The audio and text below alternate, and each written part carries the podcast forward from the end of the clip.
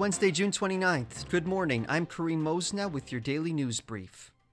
In the news, City Council will hold a special meeting tonight to explore various options for the encampment pilot project.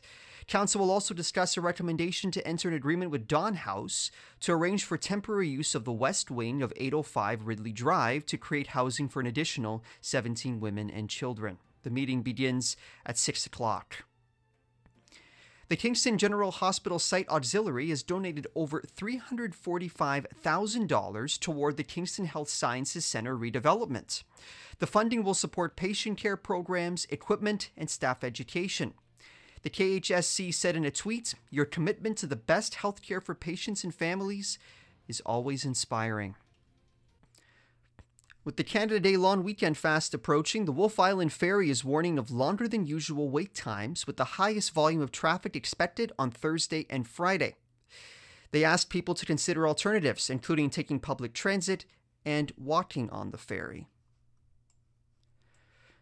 And a reminder that buses will run on a Sunday schedule on Friday, July 1st, Canada Day. Garbage and recycling will be pushed to Saturday. Utilities Kingston and Kingston Hydro will close Thursday at noon and will not reopen until Monday.